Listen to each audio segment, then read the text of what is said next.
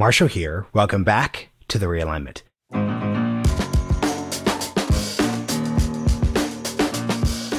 My conversation today is with Scale AI's public sector general manager, John Brennan.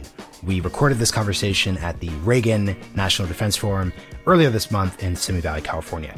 The basic theme of our conversation is something John's written a lot about this idea that for as long as most of us can remember, before 2023 really became the year that everyone talked about AI, we saw AI, the challenges and opportunities attached to the concept as just being this hypothetical that we would confront in a quasi sci fi future. However, it's been made pretty clear this year, all of these challenges and opportunities are very much in the here and now. So our conversation focuses on how scale, John, and how all of us could think about this present moment instead of seeing this as something that's going to happen in the near future. Hope you all enjoy the conversation. And of course, a huge thank you to the Foundation for American Innovation for supporting the work of this podcast and to all of you listeners as we near the end of a very great year for the show.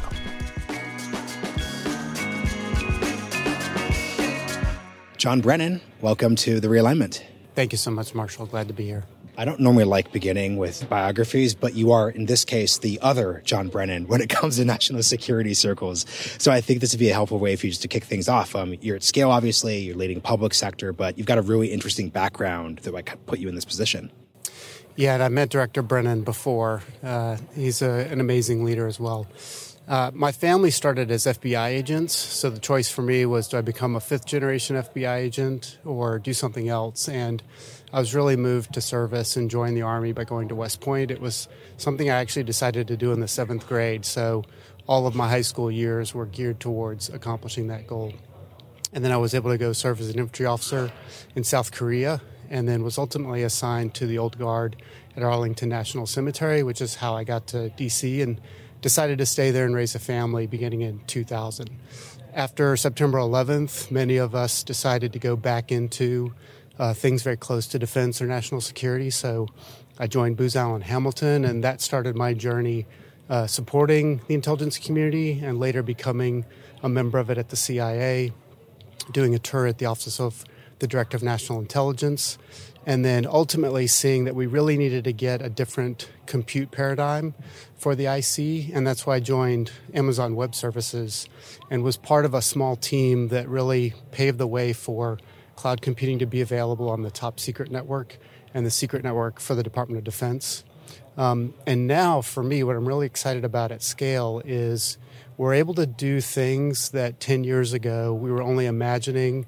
There were concepts, we would write about them but when I saw scale um, being Times 2022 invention of the year by doing computer vision at the scale of municipal areas in Ukraine, identifying all the buildings that had been, you know, completely damaged or partially damaged as a way to guide recovery and medical personnel. That for me had been science fiction when I was at the National Geospatial Intelligence Agency, that you could do computer vision to that level. And I just had to go find out what was going on at scale. And I'm, I'm really proud to be part of that team of inventors. Uh, we're a non traditional defense contractor, but fundamentally, we're a dual use company because we spend so much time supporting the uh, computer vision for autonomy space in San Francisco and other parts of the United States with the self-driving car industry. And so that's what we're we're bringing to this this new conversation around how we advance our government you know, uh, given the history you just told, it was a very affirmative choice not to join the FBI on your part. You seem to have hit every other possible area that you could have hit, um, if not for that. So let's kind of start here. I'd love for you to expand on what computer vision means for folks. Obviously, like there's a broader tie into other assets as well too there. So let's talk more about that Time Magazine award. Sure. So there's a variety of research that's been going on for decades to really mimic the senses of humans, whether it's our ability to speak, see, hear, taste, smell, etc. And uh, within the space of computer vision, there's multiple techniques that have really uh, taken off within the last decade. And it's machine learning of teaching a computer through multiple modalities how to store and track and remember objects in space and time. And by multiple modalities, what I mean is um, the visible waves like uh, full motion video or a picture as you know we would think of it on youtube but also through lidar or radar or sonar or other sort of invisible uh, parts of the electromagnetic spectrum that help you know, you know how far two items are from one another. So, with that, we were able to uh, really support all the perception engineers in most of the major uh, original equipment manufacturers in the US who have been building self driving cars.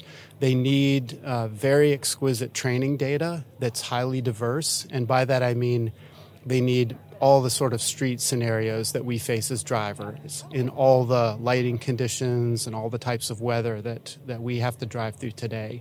So creating that kind of training data set requires a significant amount of human in the loop work to really teach um, you know what is a stop sign and what's its relationship to the line on the ground? And what do you do when the delivery truck in front of you is not moving? Um, it just there's so much that we have to teach these machines. And and we've been able to because of the the way we um, basically provide instructions to humans to do these tasks and the kind of quality assurance that we bring to it and then ultimately the test and evaluation that goes into it because uh, with driving it is a life and limb activity and it's a regulated industry uh, for the equipment itself.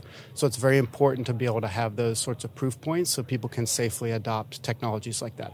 You know your description of all this is dual use is perfectly encapsulated by you referencing self-driving cars. I just love to um, get kind of scales perspective on that because I don't think you know um, when your CEO Alex was starting the company, I don't think the idea in you know 17 was this is going to be a defense contractor. I think it says something about the space that we're in and the nature of the world today. But this is the dynamic, even this conversation we're having. Exactly, and Alex also came from a family of services. Parents have been part of the nuclear lab infrastructure in the United States since immigrating here. He's been you know, born and raised in this kind of technology and, and the idea of service to the nation. So and the dual use technology, yeah, we're talking about nuclear. Absolutely, yeah, for our power and in, in multiple ways. Um, and as he left MIT and came to Y Combinator, you know, he, he really had this thesis that for machine learning to be relevant, we needed much more data that was outside the lab. We didn't need fake data or synthetic data. We really needed the data from. Sorry, what, you, what, what is fake data and synthetic data? Um, I, I, really just mean synthetic data. Like okay. we don't need to make up uh, synthetic environments. We have the actual streets. We have the actual observations from cars moving through them, and so doing labeling and annotation of the real operational environment data is fundamentally what you need. Now, in the academic setting, you have small samples from labs or studies, and that's good for teaching the fundamentals of how you make a machine learning algorithm. But to really get to the safe deployment of AI, you need to have a constant feedback loop from that environment that it's operating within. And so as he set up scale, you know, like any sort of startup at Y Combinator, you're searching for product market fit, and eventually uh, took hold with the perception industry of the self-driving car movement, and that's carried us through to uh, hundreds of millions and billions of annotations that support that industry. And you know, speaking of scale and your entry into it, we're obviously recording this at the Reagan National Defense Forum. I've made this joke. I will continue to make this joke. We have a beautiful view of California, and we are in this little booth here. But I assure the audience that there's a beautiful, picturesque view behind us. Um, what is what is scale doing here um, beyond just like the obvious? Like this is the tenth year uh, of the event. Um, the theme is deterrence. Like, where does scale fit into the story that I think everyone, um, military, civilian, or otherwise, is trying to tell today? So, a little more than three years ago, the Department of Defense had a program that was responsible for deploying computer vision to support intelligence, surveillance, and reconnaissance. A very groundbreaking program that was helping solve the casualty rate in Iraq and Afghanistan from uh, improvised explosive devices. And as part of that, they recognized that the models had gotten to a point where they were plateauing in performance. And when they did the root cause analysis, they determined that it was really the initial training data was not diverse enough, not representative of the environments that they were trying to take the models to next. And so because thankfully the Department of Defense has this notion of a non traditional partner, they were able to reach out to Scale as a company and teach them about what it would mean to support the Department of Defense in this particular role and begin the conversation of how to adapt the technology we'd been using with LIDAR and full motion video to apply it to the sensors that the US government has at its disposal. And so once we uh, became a federal contractor and joined uh, this movement of supporting our national defense, it was very important for us to begin to uh, support the associations and foundations that are so part of the strategic dialogue we're engaged in about the future. And so this is our third year attending the Reagan Defense Forum. My first year attending personally, so I'm, I'm honored to be here and, and see what the discussion is about.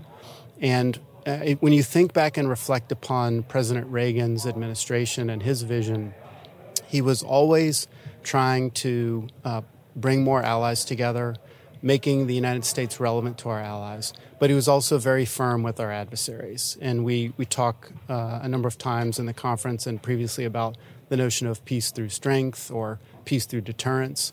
And we believe that artificial intelligence is going to be part of that, the notion of AI overmatch, the superpowers that we're going to be able to provide to all the members of our military and national security enterprise. And so it's important for us as an actual AI company who was you know born uh, and, and really designed to do computer vision and large language model work to be here to lend our voice to the discussion. You know, something I'm really curious about. So, Scale comes out of Y Combinator. For those who aren't aware, Y Combinator is one of the premier, um, you know, accelerators um, of, of tech companies. This is where Airbnb comes from. All of these, like Stripe came out of Y Combinator. All of these like 2000s and 2010s success stories. Um, once again, I don't think you know, when Alex is submitting the Y Combinator application, he's talking to, I think Sam Altman was probably in charge at the time. Yes. He's not telling Sam, hey, you know, I think someday we're going to be a defense contractor. Um, he's talking in other different ways. Um, so the DC part of the conversation was probably not centered. Um, given your background, though, I, the typical way we could have this conversation is say, like, oh, of course, Silicon Valley moves fast. It, you know, does things that doesn't scale. There's so much DC can learn. What can Silicon Valley learned from DC and the background that you've had in the community and also in the U.S. military itself? I think it's fair to say that the country went through a period in Vietnam and again later with Iraq and Afghanistan where, um, you know, sadly we lost our national cohesion around supporting the mission due to you know, proper differences of opinion upon what we're doing next. My brother served in Iraq. I went to Afghanistan with the government. I can appreciate all sides of the argument. So, as a result of that, though, there were a lot of companies in the tech innovation space that shied away from supporting the federal government and our national security mission. Uh, it's clear that after Russia invading Ukraine, there's a renewed spirit to support the defense of democracy and, and all of our values. So, what I think um, Silicon Valley and other tech hubs like Austin or Denver or Boston can learn from Washington, D.C. is we're supporting the rule of law. We all believe deeply in the separation of powers in the government. We recognize the roles and responsibilities the executive and legislative branch have, and we also all appreciate that they can't really accomplish their mission without a good relationship between industry and government. And they have tremendous programs uh, on the policy front, on the skill development front, and on the acquisition front to try to maintain this healthy relationship so that we can, as a country, leverage the dynamism and the innovation that we have from our educational institutions, the venture backed startups that we have, and all the other ways we can scale technology and people and organizations in our capital markets. So I'd say the, the main thing is, like everything else in life, give them a chance. You know, visit DC, come listen to what their problems and needs are. You don't really understand it until you go to the National Training Center at the Army or you go visit uh, a base in Korea to understand what our service members, you know, have to do to accomplish their mission. So like all the other uh, customer research startups do, go meet your potential customers. Yeah, and you know, I was excited to see that you obviously do serious writing. You you had a great piece at the Modern War Institute, which is actually hosted at West Point. So you know, nice circular career stuff there. Um, we'll link this in the show notes, but I'd love for you to just kind of, um, without giving away the entire like piece, obviously, um, tell us about your writing, um, and we'll link to that, of course. Absolutely. So for me, autonomy was new. I had spent decades supporting computer vision for intelligence, surveillance, reconnaissance, and had spent a lot of time after the Arab Spring thinking about a new way of doing intelligence warning called anticipatory intelligence. And so when I got to scale and, and got an opportunity to start learning about autonomy, I felt like I really needed to dig deeper and figure out where and how it was going to apply to the defense mission. So I reached out to my co-author Adarsh, who'd spent time at uh, Ghost Robotics and uh, had his academic training in uh, developing autonomous systems. And we just spent an afternoon going through uh, all the steps involved in training a computer vision model, you know, how it could deploy to a system, and then what sort of maintenance would be required over time. And for defense applications, they have to operate in so many different environments, and one of them is a contested communications environment. We wanted to try to um, inform the future investments that government's considering right now in their networks most of our networks are geared towards humans communicating with one another. And we believe that there's going to be more autonomous systems performing critical functions like um, medical care or resupply. And they're going to be consumers of the compute and bandwidth on the battlefield also. And so we use a vignette in the we, future. Let's, let's pause there. Yeah. And, and, and, this is great, but and this is having read read the piece. Uh, compute bandwidth. I obviously know what these things are, but they're just they're. I feel like they're new concepts for the battlefield. Like this is if you're if it's 2006 um, Iraq, you're not thinking in those terms. We very much are thinking in those terms today. So can you make that part very literal? Then we'll continue on yeah, with the implementation. To. I think we're a military in transition. We've gone from the analog era to the digital era, and next is the generative era. So uh, by that I mean, you know, computers, desktop computers didn't arrive in the Department of Defense until the late 1980s. And so that's when we start to have this explosion of digital documents and chat and things like that. Before everything was paper from a typewriter or a phone call or radio. So the amount of compute that you need to go into Afghanistan or Iraq or some other conflict in this era was already increasing as a result of the digitization of our communications and planning and logistics. Um, and unfortunately, most of those systems that we were building, they were designed from a requirement standpoint in the 90s, and so they had kind of a narrow view of what would be possible with, with compute, storage, and networking in the field in the future. They're also vertically integrated systems that don't talk to one another. That was a great design pattern then, but we know today that speed of communications, accuracy of data matters, and the best way to do that is to have the humans assisted by basic compute storage and, and networking. You know, you keep, before we get back to the story, um, you make frequent references to human assisted, human integration. As you know, in any AI conversation, there's this specter of replacement, irrelevancy. What has Scale's experience taught you about how, in many ways, AI could leverage talent that already exists while also creating new opportunities for folks that don't already operate in the space? I get this question all the time, and the that's unfortunate. As a downside, you never want to hear that as a podcaster. the downside version is usually, you know, how do we make sure the machines don't take over? And and we start talking about this point that you've rightly pointed out, which is humans are in the loop. How do we keep them in the loop? It's a it's a team. It's a human machine integration problem. Um, the answer on the downside is we can always unplug the servers, so I feel safe about uh, where we are versus AI taking over. But AI is not going to be relevant if we don't go back to an end user who's trying to solve a problem, whether that's you or my colleagues or those in the Department of Defense. We all are solving problems today, but there's so many more we can and should be solving. If only we had some assistance in the form of the first draft or somebody to help us come up with an alternative. You know, so many of our plans today are typically like, this is the way we're going to do it we don't have the time or luxury to go explore the second, third, fourth, let alone fifth alternative. Uh, machine learning and artificial intelligence are going to make those tasks, those mental tasks, virtually free. Uh, and so you get a chance to overcome something that we all have, which are cognitive biases. And um, the next step after that is really, you know, you have to be able to imagine how can I do this task so fundamentally differently? how can we 10x this process? How can we 100x this process?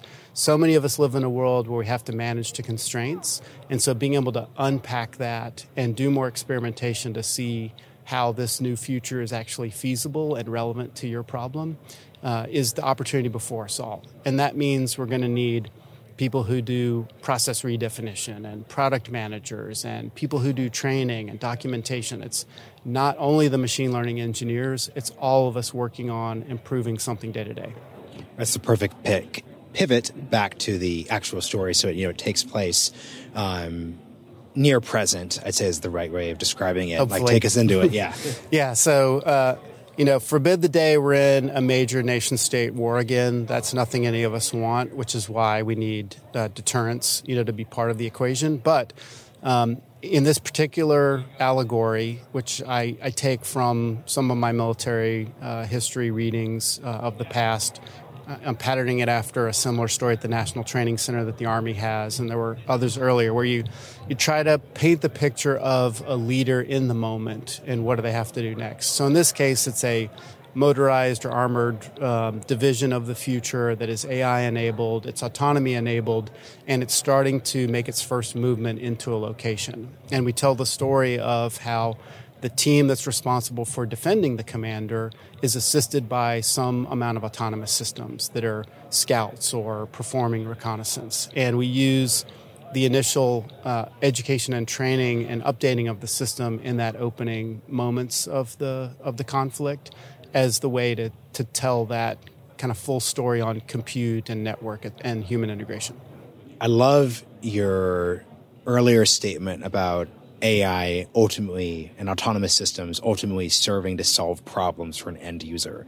And if we're imagining this scenario you scope out in your writing, it seems that the problem is the fog of war, a lack of perception, et cetera, et cetera, et cetera. To what degree is the technology that you and Scale and the broader team working on capable of solving, quote unquote, this very Clausewitzian problem in the first place? We're certainly going to try to pierce the fog of war. I don't know that the sun will come out and completely take it away if we uh, torture that uh, analogy further. But, um, you know, really, uh, warfare and staff supporting commanders is a, a high cognitive function problem. And in the analog staff era and digital staff era, we were able to add more people to the staff. And you can actually trace this in the rise and fall of the people assigned to the joint staff. Um, but in the same period of time, the total information in the world has increased two orders of magnitude. So we're not keeping up with strictly adding more people, adding more eyeballs, you know, adding more hands at the keyboard with that kind of a problem.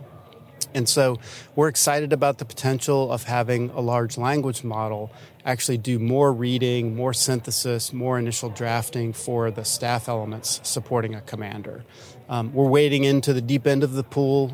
There's lots of pedestrian problems to work on, you know, like drafting a, somebody's annual review or, you know, letter of recommendation or some of the opening speeches we've heard at the conference today. Um, but it's a it's the kind of problem that we think a, a, large language model will be well suited to. And our experience there goes back to 2019.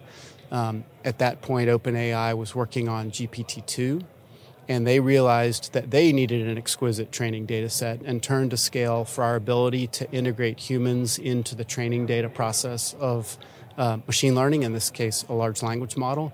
And we've been part of the LLM journey for not only OpenAI, but other companies since then. Um, and so the idea would, would generally be you have all of this information coming in from various people and systems on a battlefield. Uh, there's going to certainly be some amount of misinformation or inaccuracy in it because that always happens at 2 a.m. in the rain when you're trying to explain what you see in front of you on a battlefield.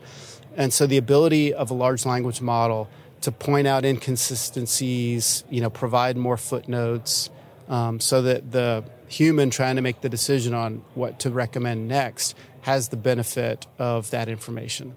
We sadly can't listen to every podcast in the world. We can't read every book, but the large language models will be able to, and that should be part of um, the modern government, which is why I'm at public sector scale to make that happen.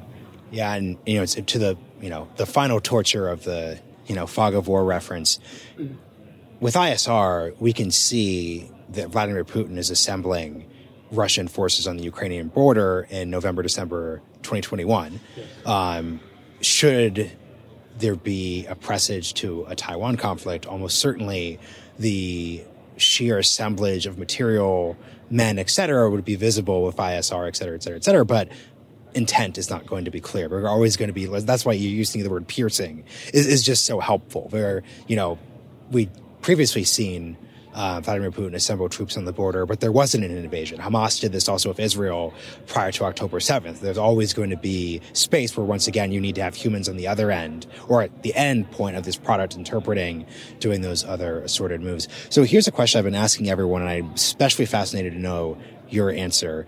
We this isn't like a high level conversation, but we're, we're once again focused very much on the near present to near future um, ideal states we're working, we're building. Um, I've just done a bunch of conversations at RNDF where folks have just talked about the fact that we just can't produce munitions at a rate that we could have produced in the 1980s. So pre-digital, very much the analog world. And in many ways, the actual workers at the factories are very analog workers themselves um, from an age and retirement perspective. So how do you just personally um, you know, as a former warfighter, as a member of the IC, but now a public sector um, at scale person, how do you just think about how we have to do all of this? Because that seems to be the challenge right now. All of this has to be done at once. I have a little bit of personal experience in some hardware development. So recently, I took time away from national security and tried to work on energy transition and was part of a team trying to build a hydrogen fuel cell.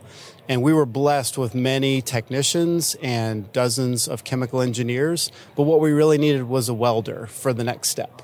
And um, I think in the United States and in democracies, we have to have uh, access to the best labor. And that's not only from the PhDs, but also into the trades. And we need employees who are going to play all the roles that it takes to build, equip, and maintain uh, the force going forward. So I'm thankful that we have some of the uh, best available educational institutions in the country between community colleges and technical programs and high schools, but also university PhD programs and people who travel abroad. Um, but fundamentally, I think our, our leaders in businesses really need to think through how they have those sustained pipelines of staff. I know that between you know the, the, economic cycles we face and things like the pandemic where people you know went back home or relocated uh, we've lost a little bit of the connective tissue we had on university recruiting or just you know face-to-face recruiting generally and i think that that's something we all have to get back to quickly uh, as we think through the workforce that we need next for for all these programs yeah and I, I really appreciate that answer as a as a host because i really believe in scale. I like everyone I've encountered there, but I, I very much don't want this episode to be a commercial. Um, and what your answer is illustrating is given these mission oriented topics, we are actually going to have to quite literally work together. Your answer brought to mind everyone from a counselor at a high school running the apprenticeship program all the way to a company like Scale, but also to DoD and also to the like higher education space. So if we do not find ways for all the different parts of our ecosystem to understand and work together, we quite quite literally can't do these things. So I think it's just a, such an interesting dynamic to have. Agreed. In fact, if a uh, graduate of my high school at West Point had not come back one day in uniform to talk to us as students in the library, I never would have known about West Point and I never would have applied. So I think we all have to go back and find ways to mentor those that are working their way through middle school and high school to just expose them to the great opportunities that we have to offer so they can chart their own path.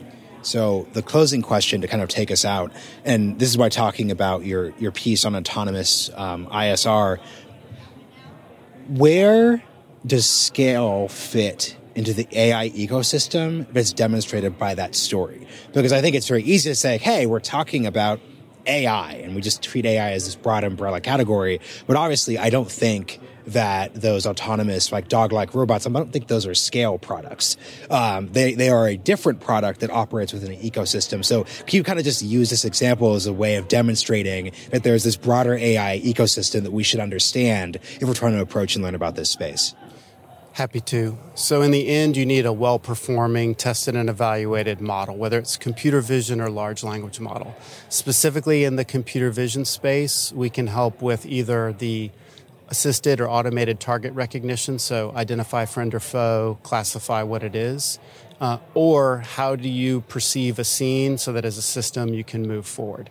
The way we do that uh, is. We can offer the whole end to end software system for building it. We can actually build the models. But our real bread and butter, what we're known for best, is creating these exquisite training data sets to make the machines smarter and make the models perform. And so we're happy to see that the Department of Defense and other organizations are investing in the hardware and they recognize that they also need software. But what they're really going to find out soon is that they needed that training data. And that's where we hope to assist them.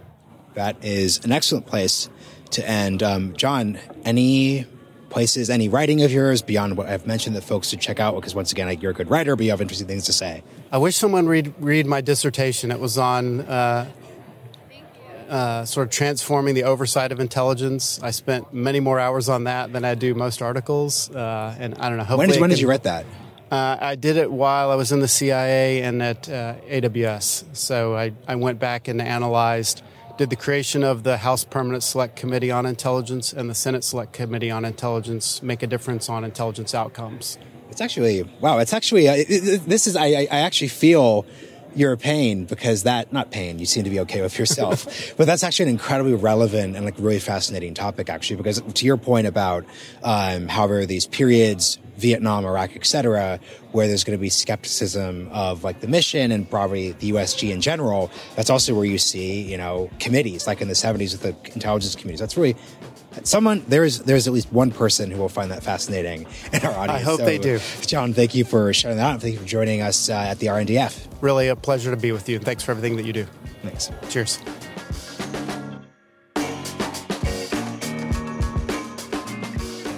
Hope you enjoyed this episode. If you learned something, like the sort of mission, or want to access our subscriber exclusive Q&A, bonus episodes, and more, go to realignment.supercast.com and subscribe to our $5 a month $50 a year or 500 for a lifetime membership rates. See you all next time.